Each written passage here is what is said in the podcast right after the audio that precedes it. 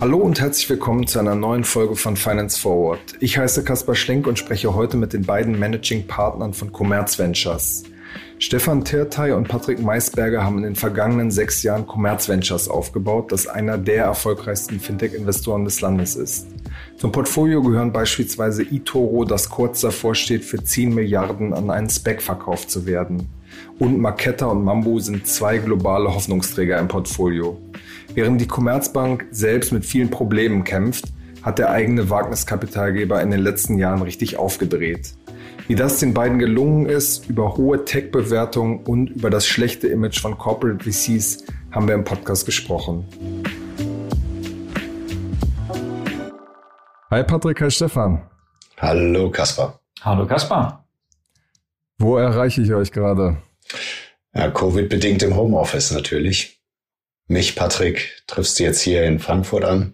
Und ich bin äh, vor den Toren Münchens im Homeoffice. Sehr gut. Ihr seid ja vor sechs Jahren mit dem mit eurem Fonds äh, Commerz Ventures gestartet und ihr habt es äh, in dieser Zeit geschafft, ein, ein unglaublich gutes Fintech-Portfolio aufzubauen. Das ist zum Beispiel Social Trading App eToro, ähm, die jetzt gerade kurz davor ist, einen äh, Milliarden-Spec-Deal zu vollziehen. Dann gibt es äh, die Berliner Firma Mambu, die auch ein, ein Unicorn mittlerweile ist und Marketta zählt auch zu den großen aktuellen Hoffnungsträgern. Wenn man jetzt mal so einen Schritt zurück geht, muss man ja schon sagen, dass die Banken in der Fintech-Szene eigentlich nicht so einen guten Ruf haben und Wagniskapitalgeber von großen Unternehmen eigentlich auch nicht. Und ihr sitzt beide an der Schnittstelle sozusagen. Wie ist es gelungen, trotzdem so ein Portfolio aufzubauen? Ich glaube, es ist wie, wie immer äh, eine Frage einer sehr, sehr klar durchdachten Investmentstrategie, aber dann vor allem halt auch gute Umsetzung und immer das not nötige Quäntchen Glück dabei. Und äh, du sprichst gerade die Bank an. Ich glaube, das Entscheidende war, dass die Bank hat uns einfach machen lassen. Ähm, wir hatten da keine in irgendeiner Form irgendwelche äh, Boundaries für uns aufgesetzt bekommen. Wir hatten keine Vorgaben, sondern unser Ziel war von Anfang an, einen finanziell erfolgreichen Venture Capitalist mit Fokus auf Fintech zu bauen. Ja, insbesondere hatte die Bank die, die Hausaufgaben gemacht, als sie uns sprach, ob wir Lust hatten, hätten das für sie zu machen.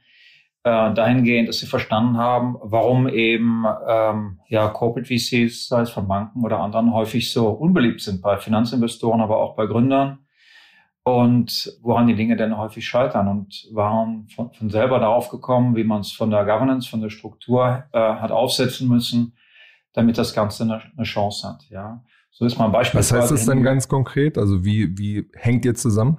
Ja, ganz konkret heißt das, dass wir ähm, nicht den Auftrag hatten, strategische Investments zu machen, sondern dass der Auftrag ganz klar war, Geld zu verdienen. Ja, dass das auch der einzige Filter war, jenseits der äh, Tatsache, dass wir natürlich in den Bereichen Financial Services und Versicherungen investieren sollten. Ähm, aber was wir nicht brauchen, was ja sehr häufig der Fall ist bei Corporate VCs, ist ähm, einen strategischen Ansatz, ähm, das Buy-in von einer Business Unit oder ähnliche Themen.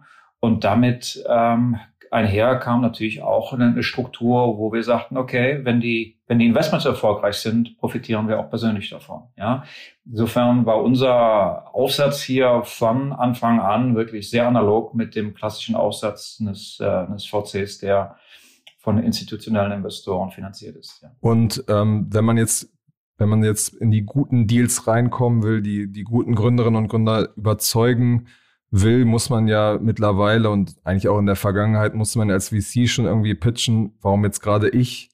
Ähm, viele VCs sagen dann immer, ja, die, das gute Netzwerk äh, und so weiter. Ähm, was war das denn bei euch, dass, dass ihr die, die Mambo-Gründer zum Beispiel überzeugt habt, dass ihr da der ähm, richtige Partner seid? Ich glaube, das ist ähm, wie bei allen VCs, ähm, die dem erst am Anfang, als wir gestartet sind, war Commerz Ventures natürlich nicht bekannt. Aber Stefan und ich haben beide natürlich schon jeweils über 15 Jahre im Venture Capital Bereich gearbeitet, hatten also schon ein bestehendes Netzwerk, was wir natürlich auch äh, gut hebeln konnten, um Zugang zu den interessanten Gründern und guten, guten Investoren zu finden. Ähm, und äh, last but not least, natürlich klar, wenn du, wenn du ähm, auch auf eine Historie verweisen kannst, dann machst du es natürlich auch Gründern einfach, ihre eigene Due Diligence auf dich zu machen als Investor. Und ich glaube, das hat sehr massiv geholfen, dass wir halt schon mit einem großen Track Record äh, an den Tisch gekommen sind. Was war da euer Hintergrund für die, die euch ähm, da vielleicht nicht kennen? Ja, ich war äh, über zehn Jahre bei der Telekom, habe dort T-Venture geführt, äh, den Corporate Venture Capitalist der Deutschen Telekom. Und davor habe ich schon der Allianz geholfen, ihren Corporate VC aufzubauen. Ähm, also seit 2000 bin ich in dem Geschäft. Und bei mir war es ähnlich. Ich war seit 2002 bei einem englischen Fonds namens Doughty Hanson Technology Ventures und hatte da eine ganze Reihe Frühphasen-Investments gemacht, ähm, in Deutschland aber auch anderswo, unter anderem auch eine, eine A-Runde in Soundcloud, ähm, sodass wir, Patrick und ich beide eigentlich an die Aufgabe ähm, ja, herangegangen sind mit vielen geteilten Überzeugungen, wie die Dinge eben funktionieren und wie sie auch nicht äh, funktionieren. Ja. Und übrigens auch der gleichen Skepsis, was grundsätzlich die normale Herangehensweise an, an Corporate VC betrifft. Ja. Wie tief integriert, ihr habt es gerade schon angedeutet, ähm, dass ihr sozusagen, dass die Zügel lang gehalten werden von der Commerzbank. Nichtsdestotrotz wird das Thema ja in den Verhandlungen immer wieder mal auf dem Tisch liegen. Ähm, Inwiefern macht ihr da Intros? Inwiefern interagiert ihr in dieser Commerzbank-Welt? Also wir treten sehr stark als Finanzinvestor auf und rücken die Commerzbank dabei nicht in den Vordergrund. Ja, wir können natürlich Türen öffnen innerhalb der Commerzbank, aber wir können keinerlei und wollen auch keinerlei Versprechungen machen, was, was den Mehrwert ähm, aus unserer Beziehung zur, zur Commerzbank betrifft. Das heißt, wer mit uns arbeitet und äh, sich von uns finanzieren äh, lässt, ähm, tut das hoffentlich in erster Linie, weil er davon überzeugt ist, dass wir als, als Team und als Partner einen, einen Mehrwert bringen. Hinzu kommt dann natürlich beim einen oder anderen Unternehmen noch, dass es äh, sicherlich attraktiv ist, auch eine Commerzbank in der Cap Table zu haben, weil es natürlich auch Vertrauen schafft. Ja. Ich kann mich beis beispielsweise erinnern, erinnern, dass in einer der, der frühen Phasen, als ähm, Mambo auch begann, an, äh, an andere Banken äh, zu verkaufen. Ähm, wir ein Gespräch geführt haben mit einer ABN AMRO, die, die sagte, hör mal, die Commerzbank oder Commerz Ventures ist bei Mambo investiert. Das würden wir gerne mal von denen direkt hören, warum die da investiert haben. Also es schafft, schafft dann schon auch, auch Vertrauen von der Branding-Seite her. Von der Business Development Seite haben wir das nie in den Vordergrund gestellt. Wir versuchen aber natürlich Türen zu öffnen, wo das geht. Gibt es denn einen so einen Erfolgscase, wo ihr sagt, da haben wir eins unserer Ventures äh, irgendwie in die Commerzbank hineingebracht oder die, die Angebote da reingebracht? Ja, wie gesagt, es steht nicht im Vordergrund, aber wir versuchen es natürlich, wenn es äh, sich für beide Seiten als erfolgsversprechend ähm, herausstellt. Ähm, ein Beispiel ist unsere UK-Beteiligung iVoca. Ist ein Short-Term-Business-Länder. Das heißt, die geben Kleinstunternehmen kurzfristige ähm, Overdraft-Kredite äh, bis zu sagen wir, 15.000, 20.000 Euro im Schnitt.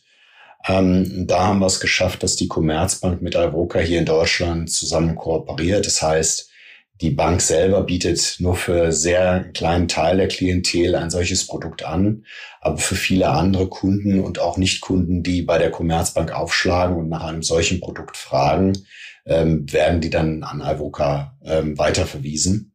Und da gibt es eine sehr, sehr gute Kooperation, die funktioniert prima. Alle Seiten sind happy. Das ist eines der Beispiele, wo es tatsächlich geklappt hat, dass unsere Portfoliofirma mit der Commerzbank zusammenarbeitet. Vielleicht könnt ihr noch mal kurz ein bisschen das äh, Konstrukt auf der Ebene erklären, äh, Single LP ähm, äh, Fonds, dass man quasi ein bisschen versteht, weil ein, eine große Kritik an den Corporate VCs ist immer, dass gesagt wird, da sind nur angestellte Manager, die sind nicht richtig incentiviert und wenn sich der strategische Wind im Konzern wieder dreht, ähm, dann sind die auch ganz schnell wieder weg. Ja. Also das klassische Konstrukt bei Venture Capital Fonds ist, dass es halt den sogenannten GP gibt. Das ist vereinfacht ausgedrückt die Managementgesellschaft. Das sind die Fondsmanager angestellt.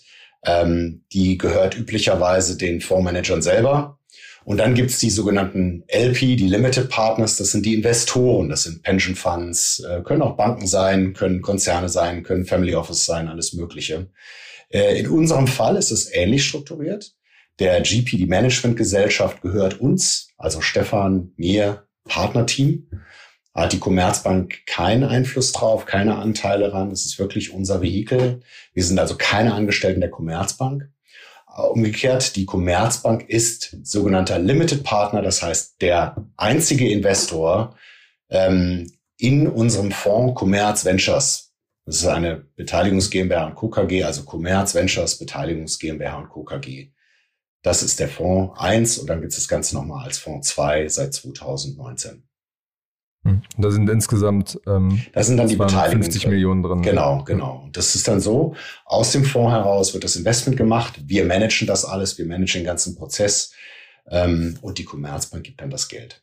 Wenn man sich so die, die Landschaft insgesamt anguckt, ist es ja so, dass viele so gestartet sind wie ihr, zum Beispiel Holzbrink Ventures und sich dann quasi von Fonds zu Fonds stärker von, von dem Single LP emanzipieren.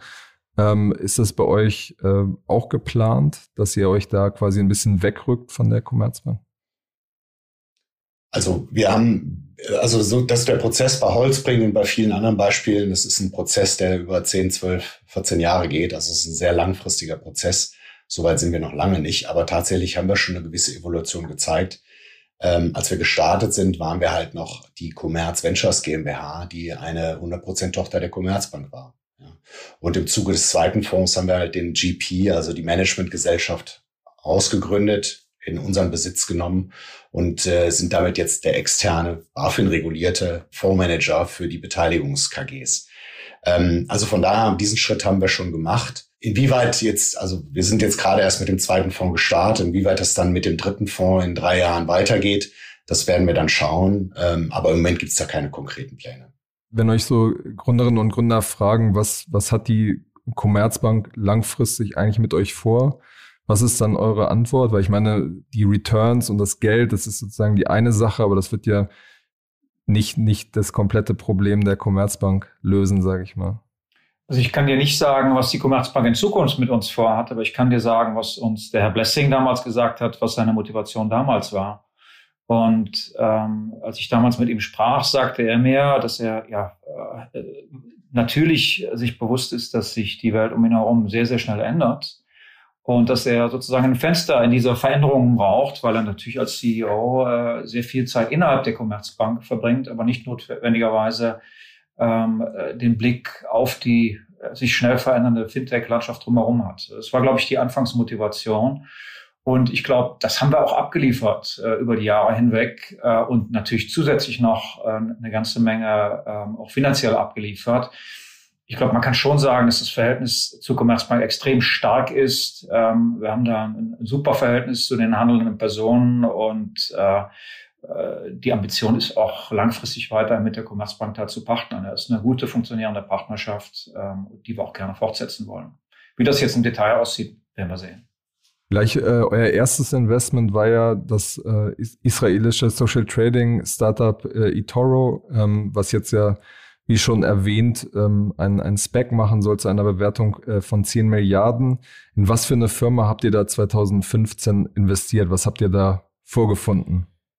Das war damals schon äh, kein ganz äh, Early-Stage-Startup mehr. Die hatten schon einige 10 Millionen Euro äh, an, an Umsatz. Die waren aber damals sehr stark im CFD, Spread-Betting-Umfeld unterwegs. Das heißt hochspekulativ. Es war viel mehr Trading als Investing. Es gab auch eine, damals schon eine kleine Kryptokomponente. Es war damals auch schon ein stark internationales Geschäft, aber natürlich auf einer ganz anderen Größenordnung als heute. Und ähm, äh, was sich in dem Laufe der Zeit geändert hat, ist eben, dass das Thema Trading äh, zwar immer noch eine Rolle spielt, ähm, aber dass ich mittlerweile von ETFs bis hin zu Single Stocks bis hin zu CFDs eben alles handeln kann auf eToro und dass die Plattform natürlich äh, wahnsinnig stark international, internationalisiert hat. Also Europa, Westeuropa ist sicherlich ein, ein, wichtiger Markt, aber es geht bis hin nach Australien, Japan und andere Märkte. Und jüngst hat das Unternehmen ja dann auch den Marktantritt in, in den USA gemacht. Ähm, damals war es, wie gesagt, kein, nicht mehr ganz Early Stage, aber immer noch äh, natürlich um Größenordnung kleiner als das, was wir heute sehen. Aber was war das, was euch damals äh, überzeugt hat. Ich meine, dieser, dieser, die Situation jetzt, die Marktphase, das war ja überhaupt nicht äh, vorherzusehen, dass es da diesen krassen Aufwind geben wird. Also ganz klar die Gründer, der Juni Assia und sein Bruder Ronen, ähm, extrem starke Gründer. Und ähm, was uns auch begeistert hat, war ein, ein wirklich frischer Ansatz auf der Produktseite im Bereich Copy Trading wo ich als einzelner Trader hingehen konnte und mir die Trading History von anderen ähm, Tradern auf der Plattform anschauen konnte und mich sozusagen in Anführungszeichen dranhängen konnte, ja, deren Trades proportional kopieren konnte. Das war damals wirklich eine, eine Produktinnovation, die auch ein wichtiger Treiber für, für die Plattform insgesamt war. Ich glaube, die zwei Kombinationen, der Produktangle, äh, das Thema international und das Gründerteam waren doch damals schon sehr überzeugend. Du hast ja dieses, dieses spekulative ähm, Element auch schon gerade erwähnt. Das findet sich jetzt in der, in der App ja trotzdem immer noch mal wieder, dass wenn man irgendwo quasi jemandem folgen will oder äh, gute Returns macht, dass dann da noch mal gefragt wird, willst du, dass das gehebelt wird? War das für euch jemals ein Thema, dass ihr gesagt habt, da ähm, geht es irgendwie zu weit, da sozusagen vermischen sich ähm, Trading und äh, Zocken zu stark? Äh, das war immer auch ein, auch ein Thema für, für die Firma. Ähm, wo man ähm, von Anfang an immer auch Grenzen gezogen hat. Wer kann hier kopiert werden? Wie viel Transparenz schaffen wir da? Welche Hebel können angesetzt werden? Ähm, um, ähm, und man hat sich dann auch sehr, sehr genau angeschaut, gab es da starke Shifts in der, in der, im Trading-Verhalten des sozusagen des, des Lead-Traders, ja. Ähm, denn ähm, es ist ja nicht unbedingt gesagt, dass jemand, der der drei Jahre lang mit kleinen Hebeln nur auf Commodities äh, äh, äh, investiert hat, nicht plötzlich morgen mit starken Hebeln auf das Thema Krypto investiert. Ja?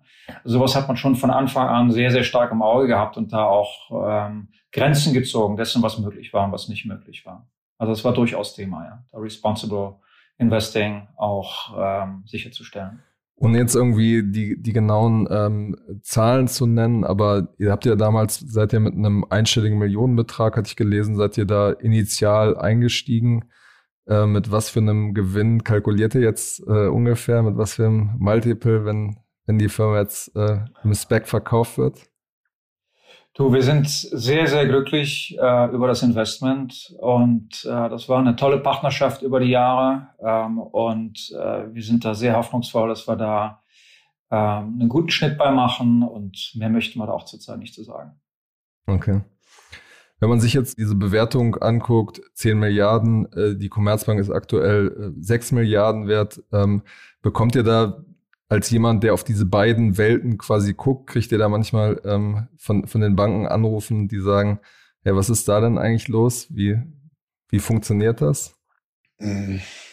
Also sagen wir so, wir nehmen das mit einem Schmunzeln wahr. Ähm, tatsächlich äh, ist schon, haben wir schon wahrgenommen, dass da der ein oder andere Bekannte in der Bank äh, schon mal fragt, wow, wo kommt das her? Wie kommt man zu solchen Bewertungen? Ähm, aber ähm, grundsätzlich muss man natürlich auch klarstellen, das sind ja zwei völlig verschiedene Paar Schuhe. Wir reden hier über eine stark technologiegetriebene Wachstumsfirma gegenüber einer Bank. Ja? Und ähm, eine Bank mit all ihrer Legacy. Und von daher ist das wirklich Äpfel mit Birnen vergleichen und nur über aktuelle Gesamtwerte, die da in irgendeiner Form entweder in der Presse oder halt auch in, bei, bei Commerzbank äh, in Form von Börsenwerten ähm, transparent werden. Ähm, dar darüber das zu beurteilen, das ist, finde ich, eher kritisch. Ja. Also wir, wir nehmen es mit Schmunzeln wahr, dass tatsächlich eine eToro scheinbar mehr wert zu sein scheint als eine Commerzbank. Aber ähm, ich meine, abgerechnet wird am Ende auch für uns erst dann, wenn der Exit erfolgt ist, dann können wir feiern. Okay. Also das heißt, diese, diese Kommentare aus dem Markt, dass man sagt, so bei, bei einer Million aktiven, also gefundeten Accounts und dann diese Bewertung, dass es quasi ein bisschen hoch ist, das teilt ihr nicht. Also ihr sagt, es ist gerechtfertigt, gemessen an dem, was an technologischer Substanz und an Wachstum quasi da ist. Du, ähm, eine Preisfindung findet in den Märkten statt und die Preise, äh, die Märkte bewerten eToro zu einem bestimmten Wert, über den wir hier nicht sprechen wollen. Ähm, wir freuen uns naturgemäß als Investoren, wenn die Bewertung hoch ausfällt. Ja ähm, wem das Unternehmen wie viel wert ist, auf Basis welcher Multiples und KPIs, das müssen andere entscheiden. Ja. Ähm, es ist natürlich so, dass ähm, in den Fintech-Märkten und in, insbesondere ja auch im, im Bereich Trading und auch, auch Payments, wo wir ja auch äh, kräftig investiert sind, ähm, sich die Multiples in den letzten Jahren stark erhöht haben. Das ist, äh, glaube ich, ähm, ist bekannt und davon haben wir natürlich auch profitiert in unserem Portfolio und ähm, das, da war sicherlich auch, auch Glück mit im Spiel. Wir haben zum richtigen Zeitpunkt angefangen zu investieren. Ähm, aber ja, ähm, das ist wie, wie, wie bei generell. Ein bisschen Glück gehört eben auch dazu. Ja. Und last but not least, alle Venture Capital finanzierten Firmen sind natürlich sehr darüber bepreist, was das Potenzial der Firmen ausmacht. Also, wie groß kann es werden? Wie kann es monetarisiert werden? Und ganz nüchtern betrachtet, ähm, muss man natürlich auch sagen, Beispielfirmen wie eToro sind Consumer-Angebote weltweit tätig, also nicht nur in einem Land, sondern Europa, Asien, überall wird dieses Produkt angeboten. Und selbst wenn die 10, 20 Millionen Kunden ihr, ihre eigene äh, Basis nennen, ist das natürlich noch lange nicht das, was wirklich erreicht werden kann.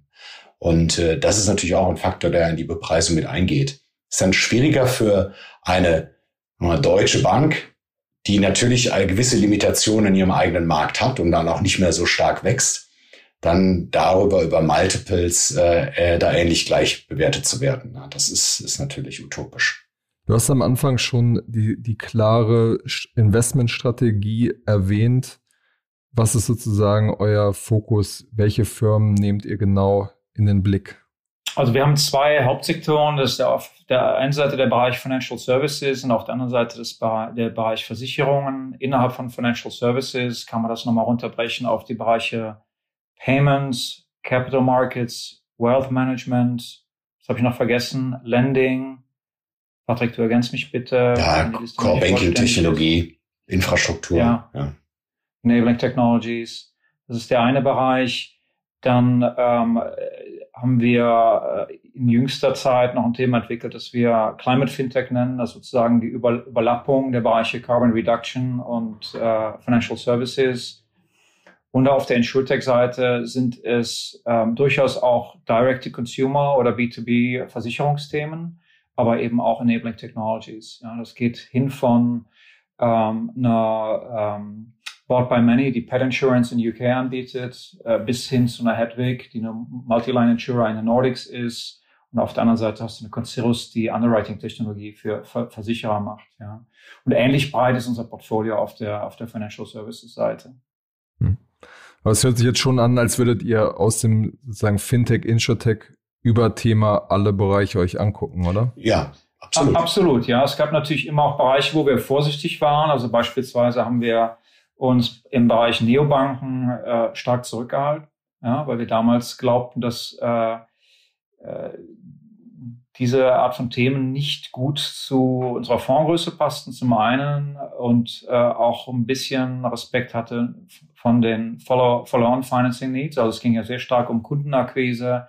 Wir hatten große Fragen rund um äh, Unit Economics und haben uns damals ganz bewusst entschieden, nicht direkt in die Neobanken zu investieren, sondern stattdessen in die Picks and Shovels, ja, das heißt in die Mambus und die Markettas äh, dieser Welt, die, die hier als Enabler auftreten. Hattet ihr denn äh, konkret Neobanken auch auf dem Tisch? Klar. Ja, sicher, jede Menge. Okay, also auch die N26 und Revoluts dieser Welt? Alle. okay. Ähm, wenn man sich euer Portfolio so anguckt, ähm, merkt man ja, dass es schon sehr, sehr international ist, auch gemessen an einem relativ äh, kleinen Team, zum Beispiel Marketa aus den, aus den USA, eToro aus Israel.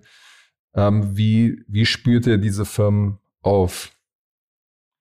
Also Marketa ist, glaube ich, eine ganz interessante Geschichte. Wir hatten eToro tatsächlich in London kennengelernt, haben das Investment gemacht im Frühjahr 2015 und äh, ich war dann bei einem Besuch bei eToro in Tel Aviv, ähm, in Tel Aviv unterwegs und habe dabei ähm, den äh, verantwortlichen Partner von 80, 83 North äh, kennengelernt, den Arnon Dinur. Wir haben uns über sein Portfolio unterhalten und er sagte dann, Hammer, wir haben hier eine Beteiligung in den USA, die ist gerade im Fundraising, die haben gerade einen Pivot hinter sich ähm, und ähm, das könnte ganz gut zu euch passen. Ja, ähm, schau dir das doch mal an. Und äh, so kam dann äh, die Intro zu Marketa zustande. Und Marketa war damals noch ganz früh in seiner Entwicklung, wenig Umsätze, wie gesagt, gerade einen Pivot hinter sich gebracht. Und offen gesagt sind wir da weniger aus einer Payment-Logik rangegangen, sondern eher aus einer Analogie, was wir in anderen Märkten, in denen Patrick und ich bis dahin investiert hatten, gesehen hatten. und äh, haben da eins zum anderen gebracht. Ähm, konkret war unsere Analogie damals Twilio gewesen, ähm, wo wir ja vergleichbare Muster gesehen haben. Ja, also einen sehr antiquierten, antiquierten äh, Tech-Stack bei den Incumbents, mit dem eigentlich sehr schwer zu arbeiten war. Es sei denn, man war wirklich Sektorspezialist und hatte tiefe Taschen. Und das war eben bei Twilio im im Telekommunikationsumfeld so und bei Marketa im Credit Card Ishing Umfeld so und äh, aus der Logik plus das Team plus Early Traction entstand dann unsere Investment Investment Hypothese ja und es, man muss auch ganz ehrlich sagen das war damals kein äh, kein offensichtlicher Deal der war mit viel Risiko behaftet und ähm, ja, das war eine Situation, wo wir als äh, sozusagen Newcomer und Nobodies das Glück hatten, zum richtigen Zeitpunkt uns das anzuschauen und uns getraut haben. Ja. Das war ein Beispiel. Was ich gar nicht so auf dem Schirm hatte, ähm, ihr habt ja auch in äh, Curve investiert, die jetzt äh, mhm. kürzlich an, an PayPal verkauft wurde. Wie, mhm. wie seid ihr an diesen Deal gekommen? Was ist die Story und wie zufrieden seid ihr jetzt auch mit dem, mit dem Exit? Also Curve ist eine ganz ähnliche Geschichte. Ähm, wir, wie gesagt, haben einen sehr engen Draht zu den Gründern von eToro, waren immer im sehr engen Austausch, ein super Verhältnis entwickelt über die Jahre. Und ähm, Ronen ähm, Assia, der, der Mitgründer von eToro, ähm, kannte Curve äh, und war eToro war Kunde von Curve. Ja, das heißt, da gab es ein sehr enge, äh, enges Verhältnis zwischen eToro und Curve. Und äh, über ihn und einen, noch über einen zweiten Pfad, unseren Mitinvestor, äh, haben wir das Unternehmen kennengelernt. Äh, aber ja, das Unternehmen kennenlernen und dann wirklich auch in so einen Deal reinzukommen, sind zwei verschiedene Paar Schuhe. Und über die Referenz von eToro, die gute Dinge über uns gesagt haben, ist dann, glaube ich, auch das Vertrauen entstanden, uns damit reinzunehmen. Nach dem Motto, die Jungs äh, sind gut, mit denen kann man arbeiten, auch wenn es mal schwierig wird, ähm, ja, äh, ist, ist, das ist gutes Geld, ja. Das heißt, ein Großteil eurer wichtigen Deals sind über das eToro-Netzwerk gekommen, oder? Nicht nur eToro, sondern aller, allgemein. Nee, eToro, das waren jetzt zufällig zwei Beispiele, hm. ja. Also waren schon zwei prominente Beispiele. Ja, das illustriert es aber ganz schön, dass äh, in dem Maße, wie wir länger auch in, in den Bereichen unterwegs sind, wir hoffentlich auch zunehmend als Sektorspezialisten empfunden werden ähm, denn wir sind ja thematisch vergleichsweise schmal aufgestellt, machen wirklich nur Fintech und Insurtech. Und ähm, die Hoffnung ist, dass wir es geschafft haben, in den letzten äh, sechs Jahren uns hier auch eine, eine, eine Brand und eine Glaubwürdigkeit aufzubauen, mit der wir hoffentlich einen, ja, einen, äh, einen Wettbewerbsvorteil haben gegenüber anderen Investoren. Ja. Und ähm, so sind tatsächlich viele der Investments, die wir zurzeit machen, die kommen aus dem Netzwerk, wo wir dann auch eingeladen werden, zum Teil mitzumachen, sei es von äh, Investoren, die vor uns investiert haben, oder auch von einem Lead-Investor sagt, Mensch, da würdet ihr gut mit dazu passen. Wo auch, wo auch unser Fokus hilft. Ne? Also wir sind halt Fintech, Insurtech-Experten und damit ein sehr interessanter Co-Investor, Partner für, für solche Startups. Wo seht ihr jetzt aktuell die, die Fintech-Trends, wo ihr sagt, als äh, Series A-Investor, das ist die Phase, wo wir, wo wir einsteigen wollen? Also ein ganz wichtiges Themenfeld für uns ist sicherlich das Thema äh, Embedded Finance, Banking as a Service. Ja, also da kann man Firmen wie, wie Solaris nennen, die das vorleben. Ähm, ähm, aber im weitesten Sinne passt da auch eine Markette rein. Da passiert immer noch ganz viel spannende Dinge. Ich glaube, da stehen wir jetzt ganz am Anfang. Das wäre so einer Bereiche. Das Thema Open Banking, ähm, ist noch sehr früh und da ist ein bisschen die Frage, wann ist der richtige Zeitpunkt und wo ist der richtige Punkt in der, in der, in der, das richtige Modell, wo man sich engagiert. Das ist auch sehr interessant zum, zum jetzigen Zeitpunkt. Viel Hype wird gerade im Bereich Buy Now, Pay Later gemacht. Ähm, ja, gibt es als aber kein neuer Bereich, sondern die gibt es durchaus schon seit sechs Jahren, sieben Jahren, bei denen sich da einige Firmen etabliert haben. Ähm, hat irgendwie nur eine zweite Renaissance gerade, dass dieser Bereich gerade, dieser Bereich gerade erlebt. Und da würdet ihr sagen, das ist nicht zu spät, ähm, dass quasi Klarna und Co. diese, dieses Segment besetzen? Nee, es kommt darauf an, gibt es dort ein, ein Alleinstellungsmerkmal in dem jeweiligen Geschäft, in der jeweiligen Firma? Ähm, und da gibt es immer wieder neue Nuancen. Ein Beispiel, ähm, Buy Now, Pay Later, also ja so klassisches Invoice Financing für Businesses, SMBs. Es wird von Klarna nicht abgebildet. Ja, also da gibt es durchaus auch Anbieter. Aber nochmal, das sind einige Trends, die wir jetzt sehen. Das heißt jetzt nicht, dass wir da alle draufspringen und hinterherrennen, sondern du hast mal gefragt, was sind so die Trends, die wir gerade sehen. Da wird gerade viel Bass gemacht. Ähm, wir gucken es ja selbstverständlich auch an und äh, sind da sehr interessiert, mehr zu erfahren. Wie seht ihr das ganze äh, Trading-Umfeld? Ist es so, dass ihr sagt, so wir haben eToro und ähm, lassen deswegen von allen anderen Sachen die Finger? Oder guckt ihr da euch auch um, was, was sind da mögliche neue Player? Was wir nicht machen, ist, dass wir direkte Wettbewerber im Portfolio finanzieren. Ja, das ja, bringt kein gutes Karma, sondern nur, nur schlechte Stimmung. Das werden wir nicht machen. Was wir natürlich uns anschauen, sind andere Themen im Bereich Capital Markets, Trading, ja, auf der, auf der Infrastrukturseite ähm, da passiert einiges. Wir sehen viel gerade auch im Bereich Crypto Trading, ob es Market, Market Maker sind, ob es ähm, Datenlieferanten sind. Ähm, also ein anderer Megatrend das ist das Thema Institutional Adoption of, of Cryptocurrencies, ja, also wo immer mehr Institutional Player in dem Bereich mitspielen. Rund um diese Themen gibt es viel zu tun. Ja. Ähm, will ich nach einem potenziellen Exit von eToro ausschließen, dass wir nochmal neu mit einem anderen Angle in diesen Bereich reingehen? Nee, auf keinen Fall. Ja. Ähm, wir haben ja zwischenzeitlich auch einiges gelernt äh, in dem Umfeld und äh, ja, das wollen wir natürlich auch, auch nutzen. Ja. Hm. Wenn man sich jetzt so ein bisschen von, von außen die, die Banken- und Finanzlandschaft anguckt, dann hat man ja in den letzten Monaten, Jahren gesehen, dass vor allem große amerikanische Player zugeschlagen haben, auch bei euch im Portfolio. Visa hat äh, massiv zugekauft, Mastercard, PayPal. Ähm, die, die europäischen Banken haben sich da eher noch ähm, zurückgehalten. Ähm, glaubt ihr, dass sie da, das ist sozusagen, die da irgendwie aus den Pushen kommen und ähm, jetzt äh, da auch größere Exits anstehen? Oder wie wird sich da die, die Landschaft und das Gleichgewicht zwischen diesen beiden Welten aus eurer Sicht äh, entwickeln? Ja gut, erstmal, Visa ist jetzt keine Bank. Also wenn wir jetzt klassische Banken betrachten, dann ist es äh, natürlich so, dass da eine, eine, eine Visa, Mastercard historisch gesehen sehr viel akquisitiver unterwegs waren und weiterhin sind als klassische Banken in Europa und USA. USA gilt genau das Gleiche. Ähm, tatsächlich allerdings glauben wir, dass sich da schon noch was tun wird. Ähm, ähm, also man hat auch durchaus vereinzelte Käufe gesehen von, von ähm, europäischen Banken.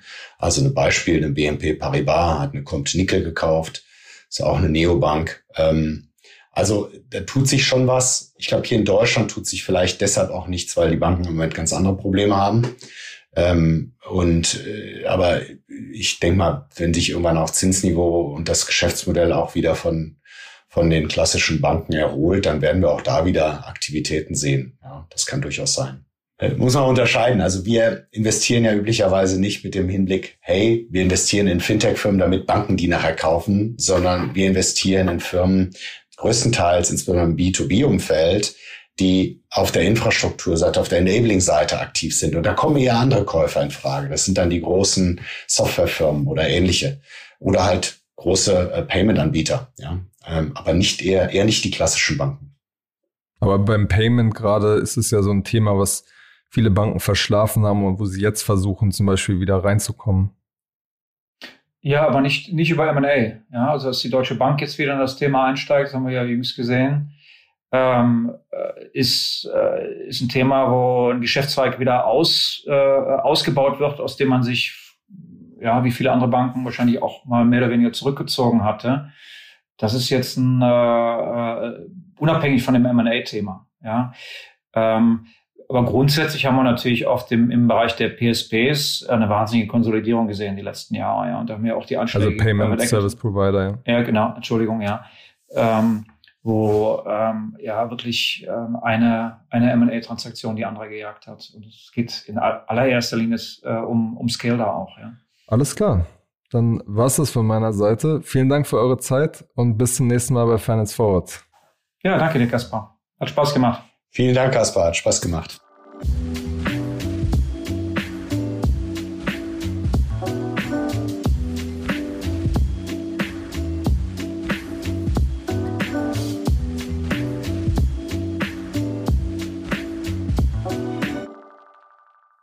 Podcast wird produziert von Podstars bei OMR.